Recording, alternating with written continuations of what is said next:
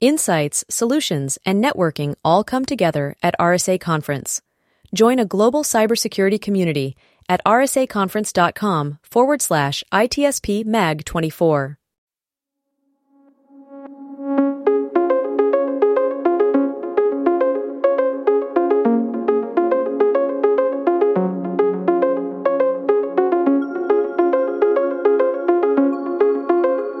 Either we are there or not, ITSP Magazine still gets the best stories.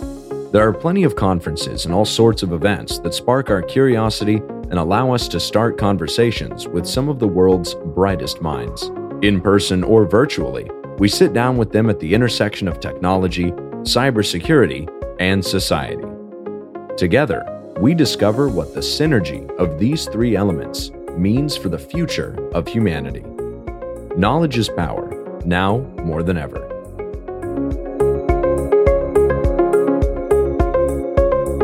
Marco, Sean, I think it's time time for the community to get together again. yes. So so we had what was it RSA earlier in the year. We had a great hacker summer camp mid-year. Uh, we, we had InfoSec Europe mixed in there uh, in the summer, and I know Black Hat Europe is coming uh, in a few weeks, actually, a couple weeks. And you know uh, where it is? it's the same place that we were at before. It's the Excel London. It's, I uh, wonder, it's have you ever left? Have you ever left? Are you still there? I'm still Are there. I'm still there. But you know who's going to be there? Uh, and they have they have a cool. Uh, well, many things they're going to be doing, but one one of the coolest spots that uh, one of the coolest events. That's the keynote on uh, on Thursday, and that is Joe Sullivan. For those watching, you've already seen Joe on screen. You haven't heard him speak yet. Joe, thanks for uh, thanks for joining us. Hey guys, thanks for having me on. And it's uh, going to be a great conversation. And just just to make it clear, Black Hat Europe, that's what we are covering with uh, with this conversation, December fourth to the seventh at the Excel, where InfoSecurity was, and so that's why we made a joke because we were there. Right. exactly. I don't think we're going to make it to Europe uh, or to London for uh, for this particular event, but we do get to connect with everybody that uh, has cool things to say, and and someone who has really cool, but even more important things to say is Joe Sullivan.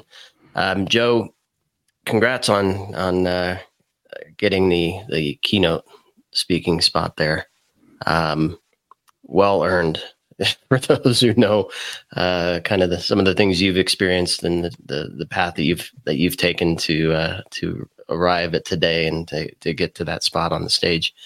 Um, for those who may not be familiar with you, a few few words, if you might, just how you entered the field, some of the things you've done, um, and basically an arrival uh, to to the Black Hat keynote, if you wouldn't mind. Sure. Yeah. So I started in security back in the 90s. Uh, I was a, a U.S. federal government employee, uh, and I was the person who, in 1995, pushed and pushed and pushed the Department of Justice to let me uh, have a direct internet connection in my office. Uh, I uh, soon after became uh, one of the first federal prosecutors in the United States who was uh, prosecuting cybercrime. Uh, I was doing that actually from Las Vegas U.S. Attorney's Office. I moved to Northern California. Uh, Robert Mueller, who uh, right before he became the head of the FBI, was the U.S. Attorney for for Silicon Valley for Northern California, and he wanted to have a dedicated high tech crime prosecution unit. And I was lucky enough to be one of the founding members of that unit. So we were the first team who got to just full time prosecute high tech cases sitting in Silicon Valley, working most of the time hand in hand with the different tech companies in the valley. Um, you know, it was my job to essentially go to the companies and say, "Tell us about the cybercrime. Let us help you." you know, I'm I'm from the government. I'm here to help. Uh, that uh, led to a lot of interesting uh, uh, and rewarding cases. I even got to work on the digital evidence side of the 9/11 investigation uh, along with a, a, lot of other more traditional cyber type cases that, that we've seen ever since. Um, I then moved to eBay uh, to take over and run their um, e-crime fraud team, and also I managed their policies around what was allowed for sale on eBay. So got to deal with a lot of um, first of their kind issues.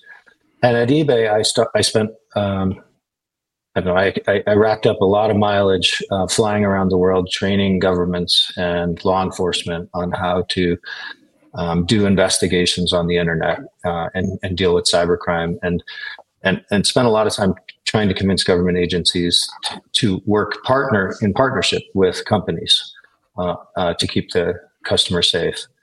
And governments weren't investing a lot in cybersecurity back then uh, or protecting people online. So it was, it was a bit of an uphill battle. Did that at eBay, uh, went over to the PayPal side of the house for a couple of years, and then eventually in 2008 went over to Facebook. Uh, was uh, joined Facebook when we were smaller than MySpace, uh, and stayed through the IPO and to a company with you know over a billion customers. After we, you know, I was there for when we we acquired uh, Instagram, we acquired WhatsApp, we acquired Oculus. So I lived through all of those experiences um, as the chief security officer of the company. I built the security team there from um, probably half a dozen people to hundreds. And uh, then in 2015, uh, I, I, started thinking it was getting a little quiet at our big company. You know, we had security under control.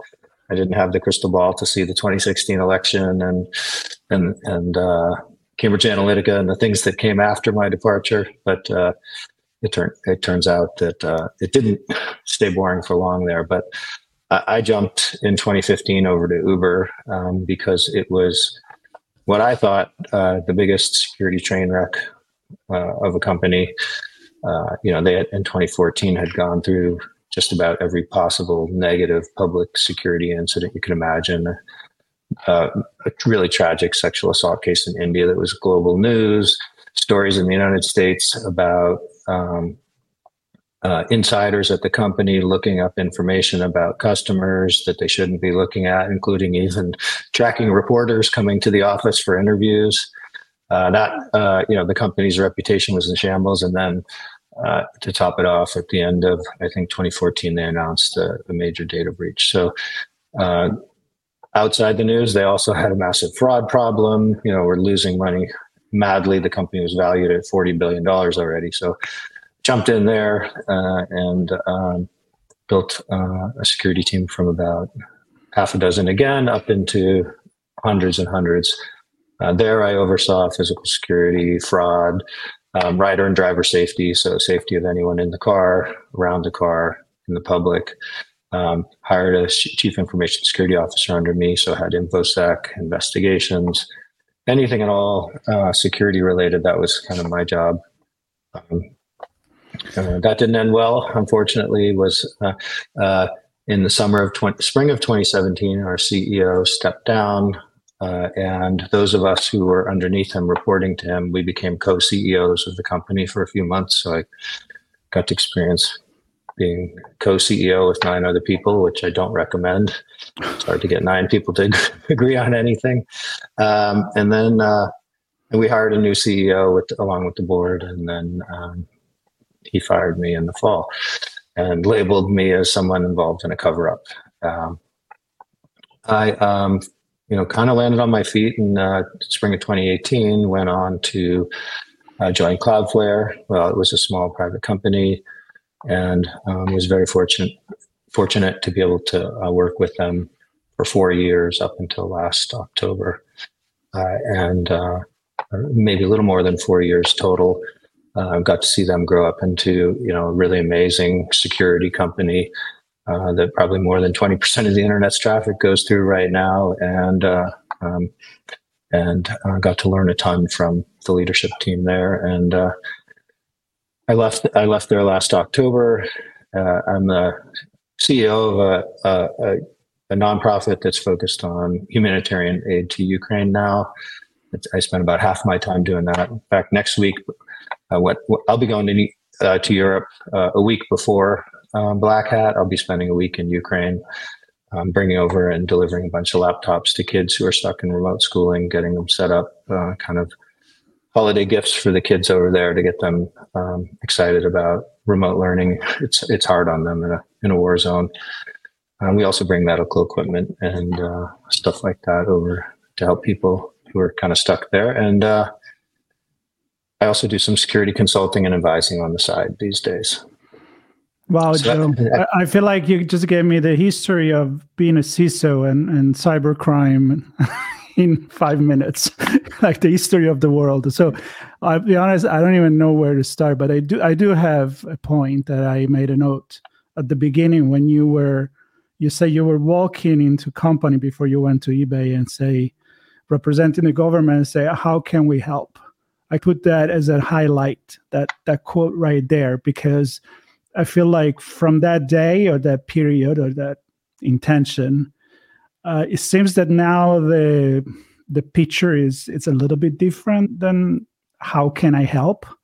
So, am I going somewhere with this? Maybe. Yeah, I know. I know exactly where you're going.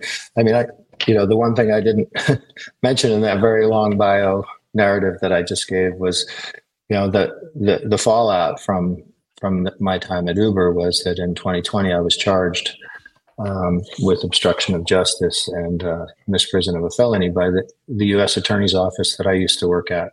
Uh, so, you know, the, the head of the office was a former peer, and that was a pretty strange experience to be. Um, you know, I used to sit on the prosecutor at the prosecutor table, and then I switched over to sit at the defendant's table and um, and so I had to live through um, you know a criminal case. We went to trial. Um, I lost, um, and uh, last May uh, we had a sentencing hearing, and the judge, um, you know, the government had been arguing, you know, along the same thing that Uber had said that I'd done a cover up. The judge said that the NDA and, and the work that my team did. The judge said the team's work was outstanding, that the NDA was not a cover up and he rejected the government's request that I be sentenced to prison. Um, and so I'm I'm a probation doing community service, like the work that I do in Ukraine, um, which I was doing before uh, the judge sentenced it. But um, yeah, so I think a lot about and have spent a lot of time thinking about the dynamic between the public and private sector. I mean, to me, it was the biggest irony of my life that the thing that I've spent more than 25 years championing, getting the public and private sector working together. I'm the poster child for not doing it right in the eyes of the government right now. And um, that's, you know, that's part of what I said to the judge at my sentencing hearing. You know, I was the last person to speak before he issued the sentence. I said, um, if, if you don't send me to prison, I, I, actually, I don't know if I said if you don't. I said if given the chance, I will. Um, I will go out and talk to everybody I can about how we can do this better. We need to do this better. Um, the government and the private sector need to work together. Um, the reality is, neither will succeed unless we're working together. There are real bad guys on the internet. I don't know if bad guys is the right word. Threat actors, nation states that are trying to take advantage of the West, um, cyber criminals who are trying to make money, uh, kids trying to you know mess things up for kicks. Um, they're all out there, and unless uh, the the security people inside our companies and the security people inside our governments work together, neither of us is going to be strong enough alone to get the job done because there's something fundamentally different. Like, I, I, the more I think about it, the more I, have come to appreciate the um, the historic historically the dynamic between the public sector and the private citizens. Um, know, if we go back thousands and thousands of years and look at why did people bond together in communities, it was for common defense. And then, you know, and then we professionalized our defense with with police and militaries and things like that. And we gave them a lot of power in our communities so that they would protect us from the world. Uh, and they, and they, you know, and by and large, that's the way the model has operated for thousands and thousands of years. And it actually works because, you know, in the physical world, you can have the, you know, you can have borders and boundaries and you can put your military there and then the people on the inside can feel safe. Um, but the internet's different because most of the internet is operated in private hands. And so the people in the government who are supposed to be protecting us, they're blind unless the people in in the in the in the companies cooperate with them. And so um, that's why I always, you know, when I wore the government hat and when I wore the private sector hat, that's why I thought we had to work together to protect people. And um, yeah. So, Joe, I want to I want to talk to you about the the, the temperature because um, there's been at least another high profile poster hung, um, and I think yeah, it's been been been a while since I was kind of alluded to that it was going to happen, but uh, yeah. I know I've always thought. I actually wrote a series on this. That uh, am I, the title of the series, blog series, is "Am I wrong for not wanting to be a CISO?"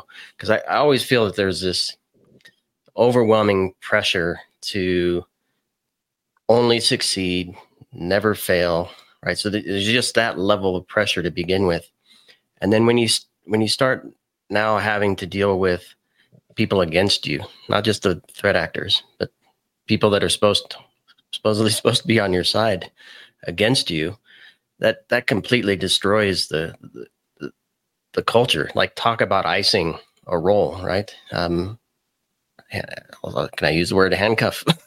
handcuff the person in the role to not want to do yeah. anything that might be seen as inappropriate or out of bounds or in some gray area that or, or miss something even not even intentionally uh, make a decision but miss something. So talk to me about the, the, the temperature and the culture and how you see we might raise it to a comfortable level uh, where we're not icing that role like we are today yeah, well, first, Sean, I'll say you're right. Uh, I spend a lot of time talking with security executives and security people inside companies. Um, first, you know, after I got fired from Uber in 2017, um, really through to my sentencing, I, I was invited and I spoke a lot with security leaders kind of in these closed door sessions, uh, Chatham House rule type environments where they just wanted to know what happened to you and how do I avoid it happening to me? What are the lessons learned?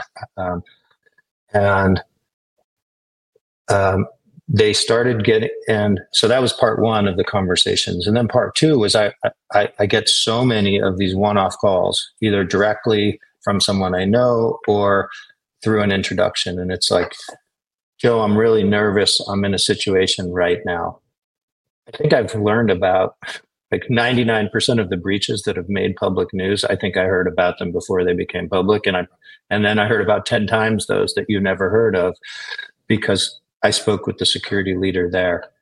And the reality is, every security leader in a crisis situation isn't only thinking about how do I navigate this for the company and our customers. They're worried about themselves, and it's and they're scared. Um, and so that that temperature was rising and rising over the last few years. And then what's happened with SolarWinds and Tim the CISO from SolarWinds, being named by in in the SEC fraud lawsuit recently. It's gone like the the the, the panic has gone to like boiling level now, and there's a lot of anxiety and stress, and we have to um, I think part of the problem is that the, that the panic and stress that's happening in the security community inside the companies is not public enough. That it's we need to. I don't think the people inside the government. I think everybody on every side wants the right things. I think that the, the people inside the government they want to protect people and make sure that people are safe on the internet. And the people inside the companies want the same thing. But neither side understands the other. And so we need more transparency and visibility and we need to talk about ways to diffuse this heat and get the sides to understand each other where they're coming from. And you know i keep saying someone has to do it and um, i guess i told the judge that i would do it. And so here i am and the big problem i think is where you start before we we started recording i thought about the fact that there are other um, jobs roles in our society that if you do that job in fear, you're probably not going to do the job right. Um, and then, mm-hmm. in particular, we talk about the medical profession and how everybody expects you to be perfect, but still like be innovative, do the best that you can, and have eyes pretty much 360 all over and, mm-hmm. and even on top of your head. And you're just not allowed to make mistake. But if you think about that, you're you're probably not performing at your best. And there there gotta be a safety net, I think, for this. And uh, and one thing that you mentioned at that point is the fact that you don't go into cybersecurity for the glory. You do because you want to get, you want to be useful. You want to fight crime, and mm-hmm. th- this could be also a, a perception in the news that I think sometimes they just push the negative conversation. So maybe a couple of points of perspective from you on this. Absolutely. I think we all at different points in our career reach these reach these forks in the road, and I had one of those. Uh, at a certain point, uh, I was at a path. You know, I had been a lawyer, and I was working inside tech companies, and I was getting recruited to go be a general counsel of companies, and I chose a different path. I chose security instead and hung up that lawyer, I put away that lawyer degree and focused on managing engineers and playing defense as a team uh, because it felt so much more rewarding to me. And I liked the people I was working with. I mean, put aside that uh, engineers are much easier to manage than lawyers. That's a joke story for another day. Um, but uh, when you work in security, you feel like you're surrounded by mission oriented people. You know, I spent the first eight years of my career in, in government service. I went into government straight from school. And, and I, at the time, I thought I would stay in government my whole career. Uh, and my whole career had, had I always wanted to be focused on helping people and doing things that felt mission oriented and rewarding. And I love working around people like that. You could sit with any security team inside any company in the world, and that's the passion.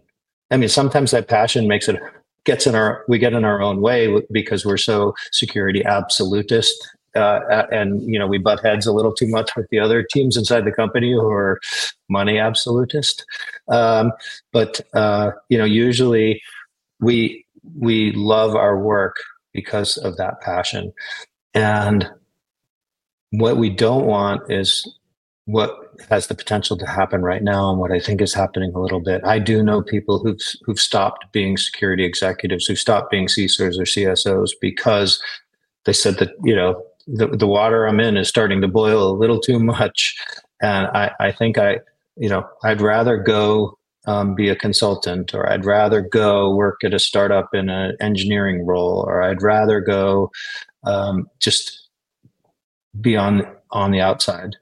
I mean, I know when um, when you step away from the security exec- when I stepped away from the security executive role at at Cloudflare last year, I mean, I I felt two weights lifted off my shoulders. The first was the responsibility. You know, you're the person inside that company who has the responsibility to make sure that the company doesn't get hacked and all your customers hurt. That's a heavy responsibility, and that's heavy enough. Like that's a weight that a lot of people are happy and willing to take on because it because of the mission, because of the responsibility is a good responsibility.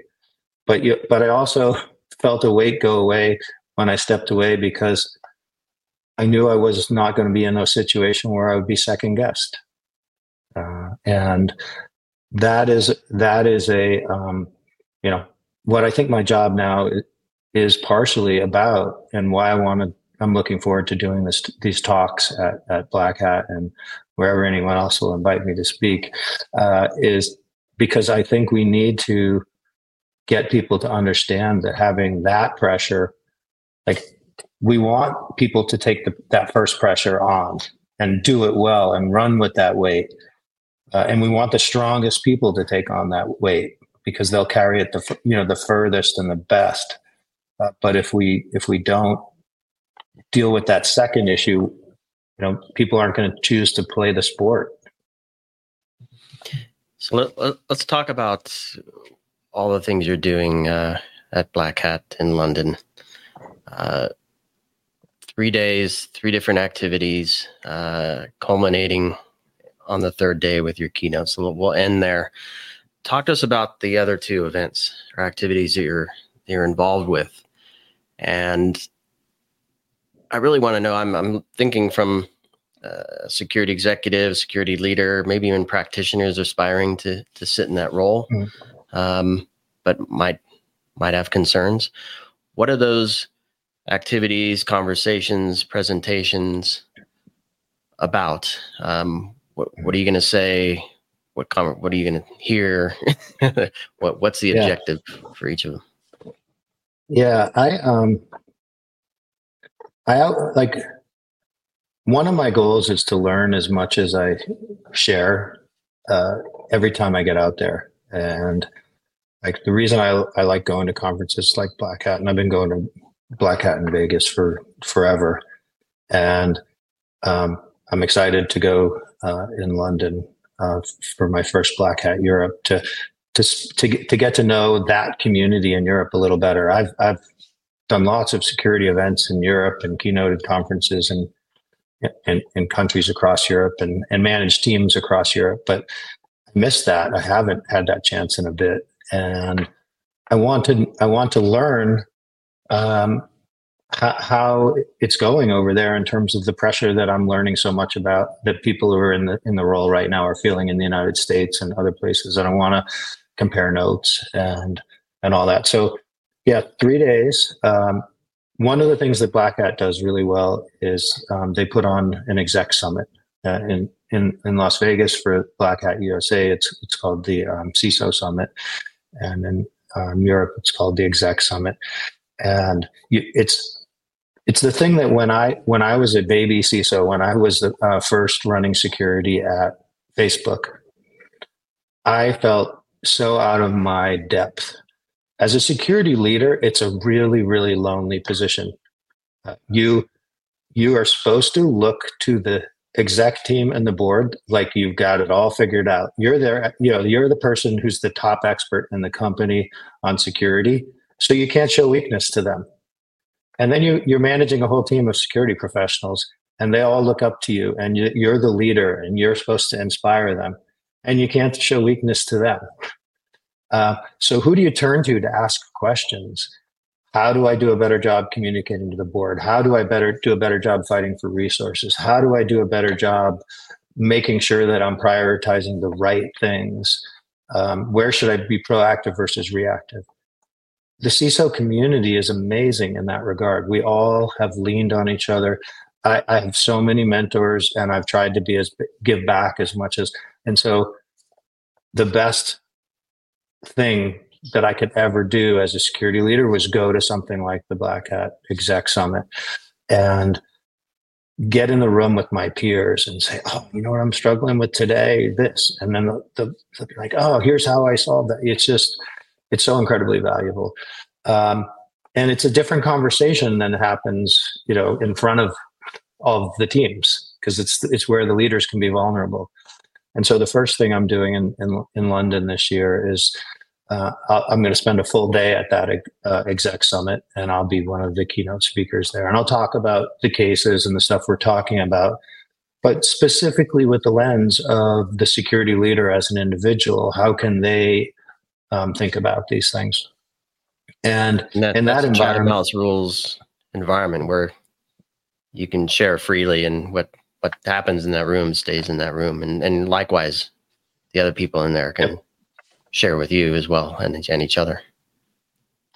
Yeah, and and what happens in that room is amazing because it's not one person standing there talking at everybody. It's a room full of experts. It's the people who are at the top of the profession, and there's not a person in the room who doesn't have a valuable perspective. And so it's, you know, I sparked the conversation by standing up on the stage, but I want to be there for the whole day because then when I get off the stage, it's all the little conversations that'll happen the rest of the day into the evening with those people that will be the most valuable parts of it. And so that's day one. I mean, that's what I did. I, I, I did a version of that for Black Hat USA. And um, I think that went so well this summer that the leadership team from Black Hat reached out and said, "Could you do a version of that uh, as a main stage keynote for us?" Because it, it just everybody was just like it, like I said, it wasn't just me; it was the conversation. Um, and so I, I, I, enjoyed that so much. I, I, was talking to the organizers of, of, Black Hat Europe, and they said, "Well, we do this thing, um, kind of like community sessions that are very interactive, and um, would you be interested in doing one?" And I said, "Sure." And so that's the second day. Uh, I will um, have a community session. Uh, it will be um, it'll be more informal. It'll be you know it's kind of like a i'll be in a room and if people show up we'll get together and we'll just kind of talk. And so that can be more like q&a and dialogue. And and i thought that was a good idea because i um i did a different talk at def con uh, this uh, past summer. I talked about this case from the perspective of the security researcher and, and how we want to continue to promote security research. But after the session ended so many people from the DEF CON community came over and wanted to talk that the goons, the security people from DEF CON, they they literally went and grabbed a giant room next door and herded us all into it so that the next session could happen at DEF CON. And we ended up staying in that room and just talking for two hours. Just and so I'm that's what I envision is going to happen on day two. It's just we're going to just have a conversation with the community, um, and I will like I I will learn so much because I don't get to interact directly with people um, as much as I would like to. And so that's day two. And then I think uh, probably at the end of day two, I'm going to have to go and tweak my keynote speech for day three because I was to ask. I will have learned. I will have learned so much from those two days. Like I never like going to a conference and showing up, just walking up on stage and speaking. I always want to get to know the people that I'm going to be engaged with because nobody wants a canned speech. Everybody wants something that's relevant for them. And I think by the time we get to day three um, and, and I get to do that keynote on the main stage, I'll be able to share back to the to the to you know the whole community not just how I think about these issues, but how all of the executives in attendance think, and uh, how a bunch of the people you know, from from different angles of the security community are thinking about it, and um, and then you know, and then I I will give a better talk because of those first two days. You know what I'm thinking too, going back to you talking about standing in front of the board and everybody expecting you to be the person that knows everything, and also how I may piss off a couple of people here, but I don't know if they really care to know how it works. They just want you to care about not getting in trouble, right? But in an ideal world, I would love for other C level people to be at that keynote that you're about to give so that you can mm-hmm. kind of see things from the other perspective. It's called empathy, and probably it would help mm-hmm. mm-hmm. a lot of people to get there. You know, uh, I think you're right. Uh, I've had some I've spoken at some events. Uh, recently, I spoke at an event in Washington, D.C. It was a smaller group. Um, uh, it was a group of company leaders with their um, security executives. And uh, all of the security executives wanted to come up to me afterwards and say, Thank you for talking about this in front of my boss, um, because my boss needed to hear this. Yep. Um, and I think, and I think we are at a. Um, I think there's actually uh, one of the things I tell this, I will, I will tell in the exec session on, on the first day. Uh, right now is the right time for every security executive in every company in the world to go to their general counsel and say, we need to have an exec, exec session and talk about what happened in the SolarWinds case and what happened in the Uber case because of two things. Number one, do you know what the judge said at my sentencing hearing? He said, where's the CEO and where's the company? I don't understand why the security leader is the only one here. It doesn't make sense to me. That's what the judge said at the sentencing. He didn't say to me. He said it to the United States Department of Justice. He put them on the hot seat. He said, Why didn't you charge them? And I think that was a very clear message from, from the judge. And he wasn't just speaking for himself. he was speaking for all the judges, and I think he was also speaking for the public. Um, and that was number one. Um, but number two, um, you know, with the SEC um, getting involved here in the United States um, in the SolarWinds case, um, they might have named the, the, the, the head of security in the action, but their their message is also broader. You know, they're, they're, the SEC isn't just coming at it with this one case. They've also, you know, put a bunch of regulation in place that's about to kick in in December that puts companies on notice that they need to be transparent about their investment in security. They need to be transparent about how much security skill they have on their board and so on. So, um, I, I, saw an amazing, I saw a scathing article uh, this week talking about what's happened over at Clorox, where they had a security incident, and they're apparently, I don't know any of the uh, close facts, um, but like just from reading it uh, from a distance, it sounds like the the CISO got fired and the board got a raise and the CEO got a raise, and people aren't happy about that. Um, you know, we also have the example of the Drizzly case where the CEO um, personally was named by the FTC, and we have the Yahoo case where the board was sued. Uh, so I think that you know I, I, think the temperature is changing not just for the security leadership. It's going to be the rest of the company that's going to be held accountable. And honestly from the standpoint of the ciso that's the right thing. Uh, one of the things that the world doesn't I, I, think the world at large doesn't appreciate how hard the role of a ciso is and how limited your power is inside an organization. Mm-hmm. yeah i believe if you stop 12 people on the street and said, Hey, company X had a security problem and people got hurt. And they have a head of security. Who should get fired?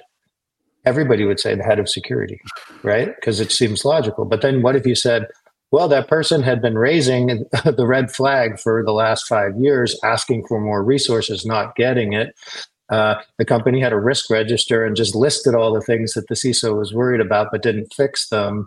Mm. And uh, the the company does not you know have world class in every in you know seven out of ten areas of security. Um, who who who should be at fault for that? It's it's it's not one person who has the security title, and and so, but the world doesn't know that, and uh, you know we have to scream more loudly. You know, me speaking at Black Hat's not going to like raise awareness outside of the security community, but this is first step. Yep. Yep. I love it. And maybe as we uh as we wrap here, Joe, I want to give you the the final word because it we started with a collaboration between public and private. And you just mentioned that we we need to have more transparency and and we talked about having a vision to work together to to be partners in this, right? Not against each other. So what what do you hope folks get from your time in all those sessions that you're doing from a public so, sector perspective? Yeah, so I, I have three specific areas that I that I'm going to go deep on the recommendations that we just don't have time to get into here, and hopefully people will come to the sh- come to the events to to hear uh, these things. But I think you know there's a lot we can do proactively to to prevent these worst case scenarios from happening. Uh, one of one of the best uh, mentors and leaders I ever had, he was the COO at, at eBay back in the day. I went to him and I said, Maynard, I feel like every day I all I do is put out fires, and my team is just drowning from putting out fires. And he said, if if if it's your team's job to put out fires, build a fire department. And I was like, what do you mean? He's like, well, you can go buy a fire department, and even while uh, a crew's out putting out a fire, you'll see another crew's asleep and another one's polishing the engines. Like you staff it right, you structure it well, you plan for, you know, you have ladders that are long enough for the, you know, the, the tallest building in town. You state, put this, you know, it's like you plan ahead, you be proactive, and then you can put out all the fires and, and your team won't burn out. Well, there's a lot we can be doing in security and and I've I've put together a lot of best practices, you know, not just on my own from you know my experiences, but from talking to lots of people over these last few years. So I, I think there's a lot we can do to get ahead of this stuff. Um, that's number one. Number two, I think we still have to, you know, assume, you know, prepare, assume the best, but prepare for the worst. And CISOs, security leaders, and even security teams have to have their own personal incident response plans. Like what I had to go through in terms of being fired and having my name plastered on the front of every newspaper in the world and having to like hire a PR person multiple law firms in the middle of the night without a computer. Like I don't want anybody to go through that. And if, but if you have to go through it, you know, let me tell you how to, how I would have done it a second, you know, if I had to go through it a second time, because I'd be prepared and then it wouldn't be, have as big an impact, uh, negative impact. Um, and then the third thing is, I think the most important is we have to fight through that, you know, the anxiety, the desire to curl up in a ball. We have to actually stand up strong. We need to go walk over and talk to the government, put out our hand and say, let's work together let me tell you about what we're doing. Let me tell you about our struggles. Let me tell you about our challenges. And and by the way tell me about yours. Maybe we can help you too. And i have a bunch of ideas on that area too because i don't want my case and, and tim's case and others like it to stand for the end of cooperation. Because like we said earlier we have to come together. We have to work together. And so what can we actually do to get to a better place? And and there are lots of government agencies and private companies that are working well together, and we should celebrate that stuff and, and look at the best practices. Yep. So to answer your question, Joe, what do we have to do?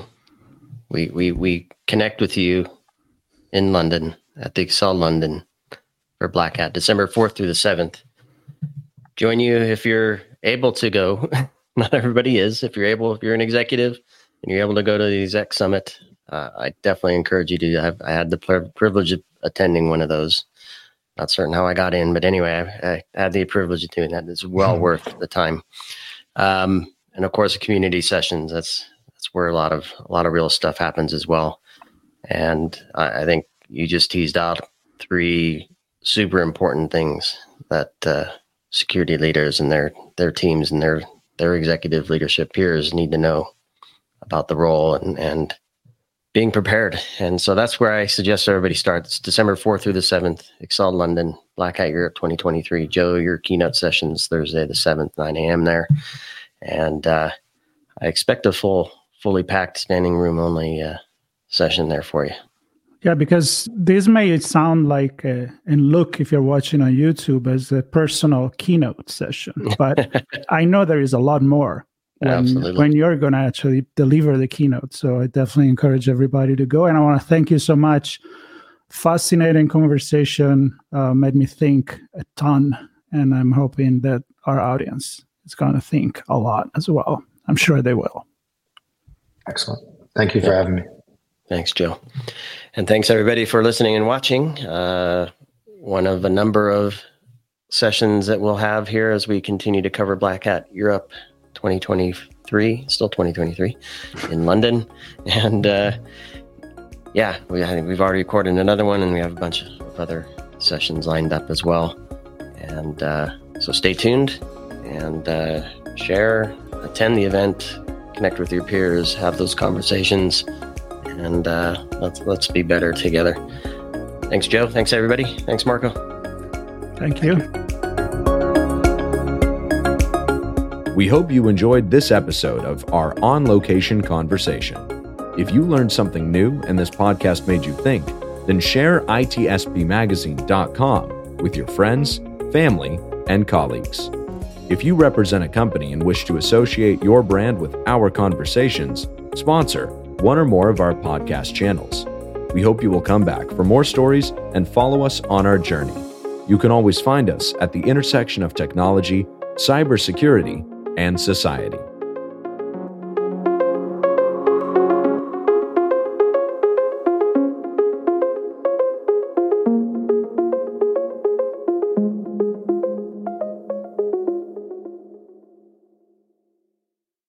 Insights, solutions, and networking all come together at RSA Conference. Join a global cybersecurity community at rsaconference.com forward slash ITSP MAG 24.